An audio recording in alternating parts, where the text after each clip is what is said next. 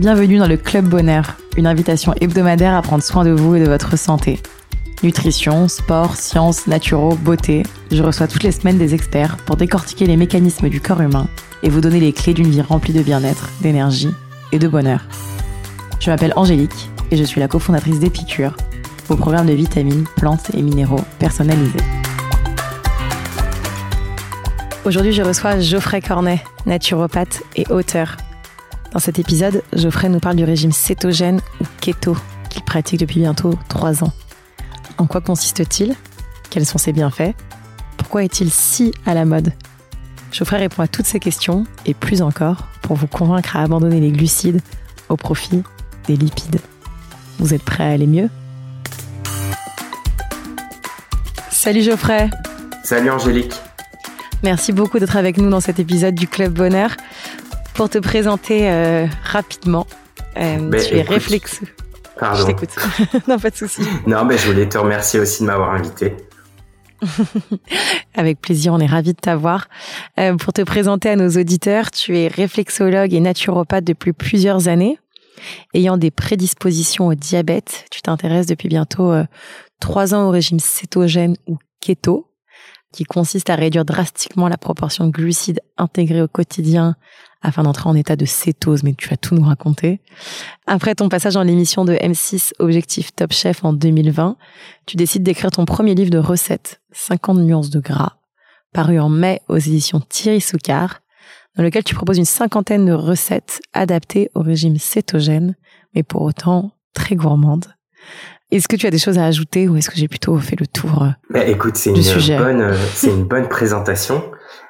Si je pouvais rajouter quelque chose, effectivement, les prédispositions au diabète, c'est des prédispositions familiales, mais rien de diagnostiqué à l'époque. Donc c'est plutôt de la prévention. C'est plutôt de la prévention et une volonté d'essayer de m'éloigner de ces prédispositions. Je comprends très bien. Est-ce que pour démarrer, tu peux peut-être nous expliquer en quoi consiste le régime cétogène? Oui, bien sûr. Alors, l'alimentation cétogène, on peut dire régime, mais plutôt régime alimentaire, plutôt voir ça comme une alimentation plutôt qu'un régime amincissant. C'est une alimentation qui réduit drastiquement l'apport en glucides. Donc, du coup, les glucides sont le premier carburant du corps, et là, on va le remplacer par les lipides, donc les graisses. C'est aussi simple que ça. Et du coup, les glucides, ça va être plutôt les fruits, les céréales. Peut-être que tu peux préciser à nos auditeurs qu'est-ce qu'est la famille des glucides? Alors, la famille des glucides, c'est la famille des sucres et des sucres tout entiers. Donc, il va y avoir les sucres rapides, les sucres naturels et les sucres lents. Donc, on élimine quasiment tous les fruits. Alors, on garde quelques fruits rouges, quelques baies essentiellement. Ça dépend après le niveau de glucides qu'on décide de consommer tous les jours. Sinon, on élimine toutes les céréales, le blé, toutes les légumineuses et bien sûr le sucre blanc. Du coup, au profit plutôt, comme tu disais, lipides, donc plutôt des graisses. Oui, alors du coup, voilà, pour en fait assurer le changement de carburant, ce qu'on vient réveiller, on vient en fait mimer un jeûne. Le corps va vraiment être comme dans un jeûne. Quand on le prive de sa première source de carburant, il va aller chercher au fond de lui-même, il est bien intelligent, un interrupteur pour switcher de carburant. Donc là, il faut lui apporter énormément de lipides dans un premier temps pour essayer de ne pas, qu'il ne panique pas plutôt. Donc en lui apportant beaucoup de lipides, on va activer cet interrupteur et l'organisme se transforme en une machine à brûler du gras. Il va dégrader ces lipides pour produire de l'énergie pour notre corps, notre cerveau, tout au long de la journée. Du coup, quels sont les bienfaits du régime cétogène? Alors très rapidement, c'est pas très long, hein, la petite période de transition où on va forcer notre corps à l'épuiser dans les lipides, ça dure environ 10 jours, parfois moins. Au bout d'une semaine, on peut très bien basculer dans ce fonctionnement de brûler des lipides et on ressent tout de suite plusieurs effets. Il y a un effet qui est très rapide, c'est sur le sommeil. On dort beaucoup mieux. On dort un petit peu moins, mais beaucoup mieux. L'autre effet qui est assez rapide, c'est qu'on va commencer à perdre de l'eau. Parce que quand on consomme des glucides, les glucides s'attachent à de l'eau pour rester dans le corps. Donc du coup, on va perdre beaucoup d'eau les premières semaines. Donc généralement, beaucoup de poids. On peut perdre 3-4 kilos très facilement. Et après, on vient taper, comme on dit, dans les lipides et dans les graisses, puisque on n'apporte généralement pas assez de lipides dans l'assiette. On évite de partir avec un gros déficit de lipides sur les quantités qu'on doit absorber. Ça, c'est les macronutriments qu'on doit essayer de calculer. Certains le font sans calculer. Et du coup, on va se mettre à brûler des graisses et donc perdre du poids. Et donc, cette phase d'équilibrage, de transition entre le corps puise son énergie dans des glucides à le corps puise son énergie dans des lipides. Je sais que beaucoup de gens disent qu'ils peuvent ressentir pas mal d'effets indésirables qui, j'imagine, ne durent pas. Est-ce que peut-être que tu peux nous lister ces effets indésirables ? Oui, alors du coup, c'est vrai qu'au début, pendant la transition, ce qui explique les effets indésirables, c'est que déjà, on va vider nos stocks de glucose, de glycogène dans le corps. Donc, le corps va se retrouver un petit peu paumé, si je peux dire, à pas savoir où aller chercher l'énergie. Et vu qu'on perd beaucoup d'eau, c'est souvent la raison pour laquelle on a quelques petits symptômes qu'on appelle aussi grippe cétogène, mais qui est facilement maîtrisable. En fait, en perdant de l'eau, on va perdre beaucoup de minéraux. Et du coup, cette perte de minéraux peut expliquer une petite fatigue la première semaine, quelques petits étourdissements pour certains, des courbatures, des crampes. Et il faut combler ce manque de minéraux avec une supplémentation en magnésium, en potassium. Donc le magnésium, on peut très bien le prendre en complément alimentaire. Le potassium, on va le trouver dans des aliments comme l'avocat, le chocolat, les épinards, les champignons, et boire beaucoup d'eau. Il y a aussi un autre élément à prendre en compte, c'est la recharge en sel. Vu qu'on perd beaucoup d'eau, on perd aussi beaucoup de sel, donc il faut veiller à se recharger en sodium. C'est une des caractéristiques de l'alimentation cétogène, c'est qu'il faut saler un petit peu plus nos plats et tout au long de notre alimentation. Donc ce que tu dis, c'est que ça a donc des bienfaits sur la perte de poids, le sommeil. Lié au diabète, peut-être tu peux nous dire, ou en tout cas en prévention peut-être de maladies auto-immunes ou autres. Oui, du coup, c'est vrai que c'est présenté en ce moment par certains médias et par tout le monde, parce que je pense qu'on est bien 90% à avoir testé cette alimentation pour avant tout perdre du poids, mais on se rend compte que c'est la cerise sur le gâteau de perdre du poids, mais qu'il y a beaucoup d'autres avantages à faire cette alimentation. Et c'est vrai que notre glycémie reste très stable et plutôt en dessous d'une alimentation normale. On va avoir une glycémie assez basse et de ce fait, en fait, l'insuline qui est liée à la glycémie va être aussi très basse. L'insuline, c'est l'hormone du stockage, donc c'est ce qui va expliquer la perte de poids. Du coup, les autres avantages, pour reprendre cette notion de glycémie qui est plutôt basse et plutôt stable, c'est qu'on va être beaucoup plus endurant tout au long de la journée puisqu'on ne va plus subir d'hypoglycémie ou d'hyperglycémie après manger. Tout va être très stable, c'est le corps qui la régule parfaitement bien. Donc au niveau du sport ou au niveau même de l'activité physique normale d'une journée lambda, on va être assez constant dans notre énergie et plutôt même un petit peu plus énergique que d'habitude, puisqu'on appuie ces fluctuations. Au niveau des résultats, il y a beaucoup d'ouvrages qui en parlent, et il y a même des cliniques au Canada, au Québec d'ailleurs, sur des études qui sont faites pour différentes maladies comme le diabète de type 2, où vraiment on a là de très très bons résultats. Il y a pas mal d'études qui sont publiées sur Internet. Le diabète de type 2, il y a de la recherche pour Alzheimer, Parkinson, pour des maladies auto-immunes. Il y a quelques documents qui commencent à arriver sur aussi les scléroses en plaques. Il y a vraiment beaucoup de... Pour le cancer aussi. Pour le cancer, il y a une auteure qui a écrit un livre sur le cétogène et le cancer, où là encore, commence à y avoir quelques études qui montrent que ça peut aider pour certaines formes de cancer. Voilà, pour accompagner les traitements allopathiques c'est vraiment porteur de plein de choses sur la santé. Ça a l'air d'être quand même assez contraignant comme régime, parce qu'effectivement, il y a quand même beaucoup d'interdits. Puis j'ai l'impression qu'il faut quand même beaucoup peser, ou en tout cas noter ce que l'on mange. Comment faire pour l'intégrer au quotidien ? Alors, c'est vrai que d'un point de vue extérieur, ou pour quelqu'un qui découvre cette alimentation, ça peut paraître un petit peu restrictif. Moi, ce que j'ai voulu prouver sur les réseaux sociaux et à travers mon livre, c'est que vraiment, ce n'est pas un régime restrictif, puisqu'on peut manger énormément de choses. Quand on arrive à substituer certains produits par d'autres, ou alors transformer des recettes, on se rend compte que vraiment, c'est absolument pas triste du tout dans l'assiette, et que c'est plutôt même très gourmand. Alors, c'est vrai qu'il y a deux écoles. Il y a une école, je le précise dans mon livre, il y a une école de personnes qui vont compter dès le début. Donc, on calcule en gros nos macronutriments. Donc, c'est pour calculer un petit peu tout ce qu'on a besoin dans une journée pour pouvoir être en forme.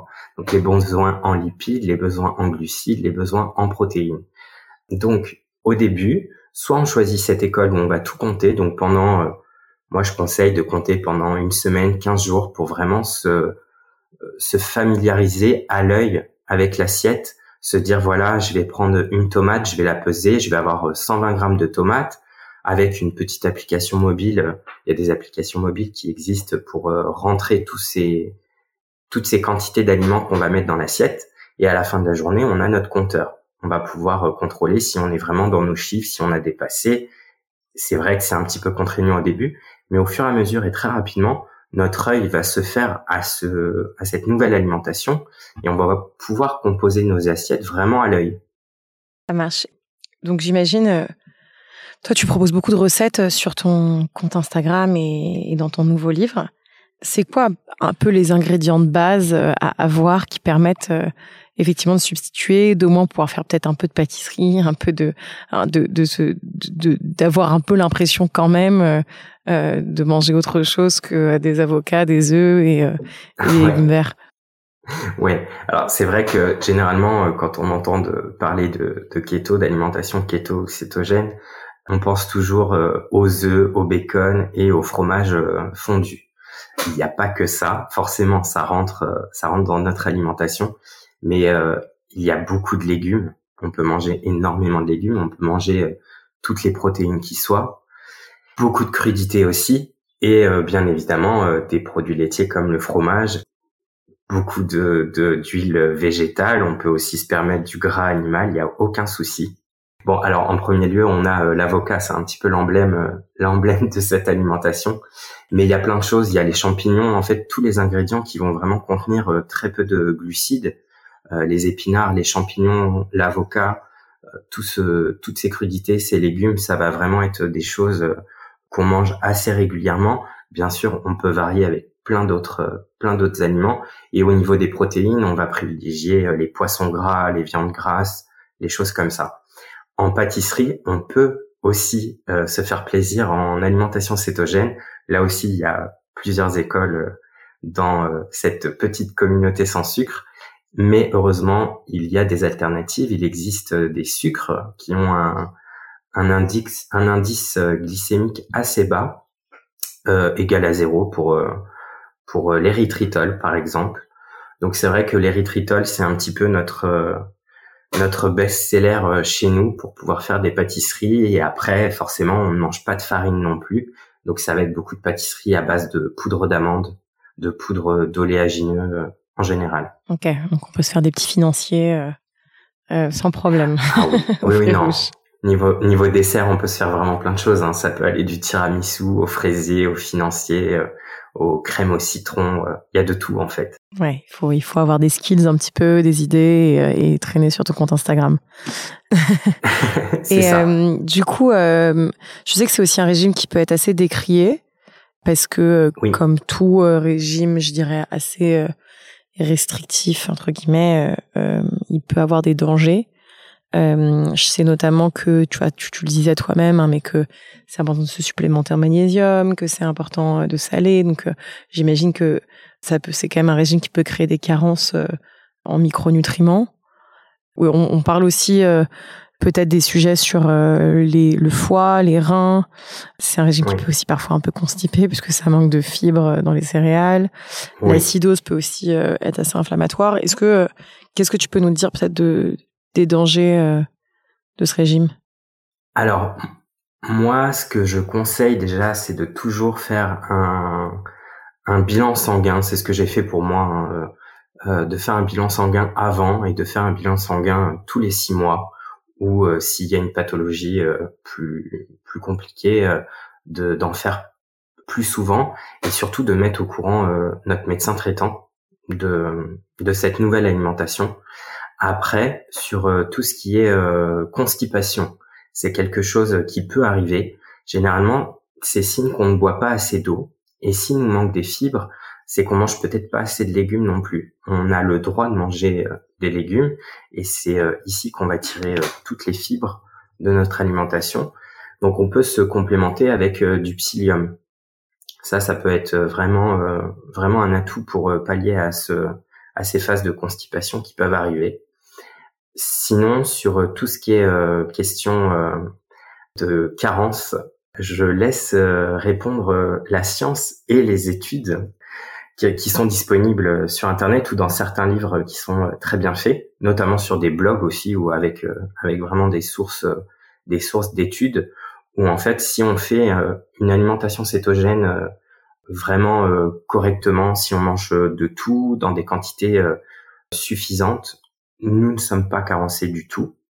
Et au niveau du foie et des craintes ou alors des articles qui peuvent mettre en garde sur cette alimentation, il y a aussi des études où du coup je dirais que tout est démonté par d'autres scientifiques. Donc je pense que c'est là qu'il faut aller chercher les informations. Moi, j'ai pas du tout l'autorité pour affirmer quoi que ce soit. Ça marche. Et ben c'est très clair. Et est-ce que c'est un régime je veux dire, qu'est-ce qui se passe si je le suis à 80% du temps, mais 20% du temps, je fais des écarts parce que j'ai une vie sociale, que j'ai pas envie forcément de me couper de tous les repas avec mes proches, que je veux pouvoir effectivement, vivre en société, je dirais largement. Je sais que nous, on a beaucoup aussi nos auditeurs qui ont des vies sociales très, très, très riches. Est-ce que c'est un régime qu'on peut faire à moitié ou pas du tout ? Alors, moi, je considère que c'est, même si on fait que la moitié, c'est déjà la moitié qui est super bien. Donc, il n'y a pas de mauvaise note à mettre parce que on va le faire 80% du temps super et que les 20% du temps, on s'autorise de manger normalement, entre guillemets, ou alors de faire des écarts avec des amis et pour pas se priver de sa vie sociale. Je pense qu'il y a moyen. En fait, c'est surtout au début. Si on veut se lancer dans cette alimentation, il faut laisser un petit peu le temps au corps de s'y habituer. En s'y habituant pendant 1 mois, 2 mois, 3 mois, sans faire trop d'écart. On conseille quand même d'être assez, pas strict, parce que c'est pas du tout un mot que j'aime, mais d'être plutôt... discipliné. Plutôt sérieux et appliqué, discipliné. Voilà, ça demande un petit peu de discipline au début. Mais si on se laisse un petit peu de temps pour adapter notre corps à cette nouvelle alimentation, on va développer ce qui s'appelle la flexibilité métabolique. Donc, c'est-à-dire que les jours où on va manger à l'extérieur ou avec des amis ou qu'on va prendre un plat de pâtes ou autre chose, notre corps va le digérer comme d'habitude et c'est pas grave, c'est pas une erreur. Même si on mange un repas comme ça, on va pas mettre à mal tous les efforts qu'on a fait tout le reste du temps. Donc, il n'y a pas de souci. Après, c'est possible d'adapter cette diète même avec une vie sociale assez intense et assez remplie. Et du coup, qu'est-ce qu'on mange au restaurant ? Bah, par exemple, au restaurant, c'est vraiment très simple, hein. On va prendre une entrée avec des crudités ou alors, je sais pas, un tartare de saumon, des choses comme ça. Au niveau des plats, ça va être des protéines et des légumes grillés avec du beurre, de l'huile. On peut même demander au serveur de nous ramener un petit peu d'huile d'olive en plus ou alors de nous donner un peu plus de beurre. On élimine les frites, les pommes de terre ou le riz. Et au lieu du dessert, on commande une assiette de fromage. Après, on peut tout à fait accompagner notre repas d'un verre de vin ou d'un spiritueux pour le digestif. Il n'y a pas de souci puisqu'on a le droit de boire en alimentation cétogène un petit peu d'alcool, toujours avec modération. Mais il n'y a pas de souci. Donc, même pour ce côté de la vie sociale, c'est vraiment très cool. Ok, bon, c'est un peu rassurant. Et de ton côté, quels ont été les bienfaits que tu as ressentis, toi? Alors, moi, les bienfaits sont vite arrivés, je dirais. Je m'étais laissé un mois pour tester et pour voir si mon corps réagissait bien, si ça me convenait. Donc les premiers effets, c'est que j'ai atteint la satiété très rapidement avec ce que je mangeais. Et j'ai perdu du poids très très très rapidement. J'ai dû perdre 5 kilos le premier mois. Après, ça s'est lissé au fur et à mesure du temps. J'ai très vite mieux dormi aussi.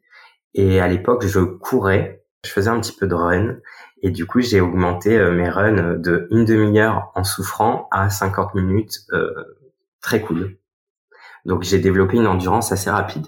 Et aujourd'hui, ça fait combien de temps que tu vis cétogène? Aujourd'hui, ça va faire 3 ans dans un mois. Oh là là. À peu près. Félicitations. Merci. Et du coup, voilà, j'étais parti pour un mois et j'arrive aujourd'hui à presque 3 ans. Donc, et je suis pourtant un hédoniste dans l'âme. Donc, si vraiment ça m'avait posé problème, j'aurais arrêté il y a longtemps. Bah écoute, ça donne envie. Est-ce que tu as d'autres conseils peut-être complémentaires? Donc tu disais effectivement le magnésium au début, saler ses plats. Est-ce qu'il y a d'autres choses à savoir pour justement peut-être aussi optimiser ou ne pas faire d'erreur dans son régime cétogène? Alors je pense que les bons réflexes pour commencer, c'est déjà de bien se renseigner sur cette alimentation. Il ne faut pas y aller tête baissée sans avoir lu pas mal de choses. Donc aujourd'hui, on a la chance d'avoir pas mal de livres sur le sujet. Ils sont très bien faits. Ça peut être vraiment des bons supports pour pas se sentir tout seul dans cette aventure. Il y a beaucoup de blogs, beaucoup d'articles sur Internet. Donc ça, c'est quelque chose d'important. Et justement, dans ces ouvrages, on va retrouver un petit peu toutes les erreurs à ne pas commettre au début et tous les bons conseils pour que ça se passe le mieux possible. Donc, quelque chose de très important, c'est vraiment d'augmenter sa consommation d'eau. C'est, à mon sens, la chose la plus importante pour commencer une alimentation cétogène, c'est de passer minimum à 2 litres d'eau par jour. Ok. Rien d'autre, il y a juste l'eau, c'est bon. Il y a l'eau, après c'est vrai qu'on peut revenir sur justement le magnésium, un petit peu de sodium en plus. Et du coup, de se faire suivre par son médecin ou alors de faire des analyses de sang fréquentes 2 fois par an. Ok. Voilà. Faire du sport, j'imagine, à côté, comme tout, bien dormir et manger des légumes verts de saison. Et, voilà, manger de saison, c'est toujours important, de bien dormir aussi, ne pas se coucher trop tard le soir, éviter les écrans après 21h. Mais ça, c'est pas forcément lié à la cétose. Non, c'est pas lié à la cétose, non. Et j'ai une dernière question qui est liée aux légumes. Je sais que tous les légumes ne sont pas autorisés. Peut-être pour éviter les erreurs, quels légumes est-ce qu'il faut bannir? Alors, en fait, ça va dépendre du chiffre, de la quantité de glucides qu'on souhaite manger par jour. Il y a des personnes qui vont faire un keto assez strict, qui vont se mettre à 20 grammes de glucides par jour. Et il y en a qui vont être à 50 grammes. Donc, on voit qu'il y a quand même un petit écart qui est important. Donc, en fonction de ça, on peut s'autoriser des choses différentes.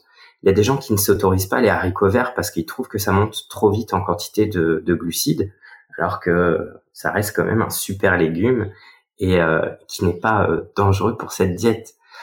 Les légumes qu'on va plutôt s'interdire, c'est plutôt, c'est comme je disais, hein, tout de suite, les céréales et tout ce qui s'y apparente, ou les pois chiches, les petits pois.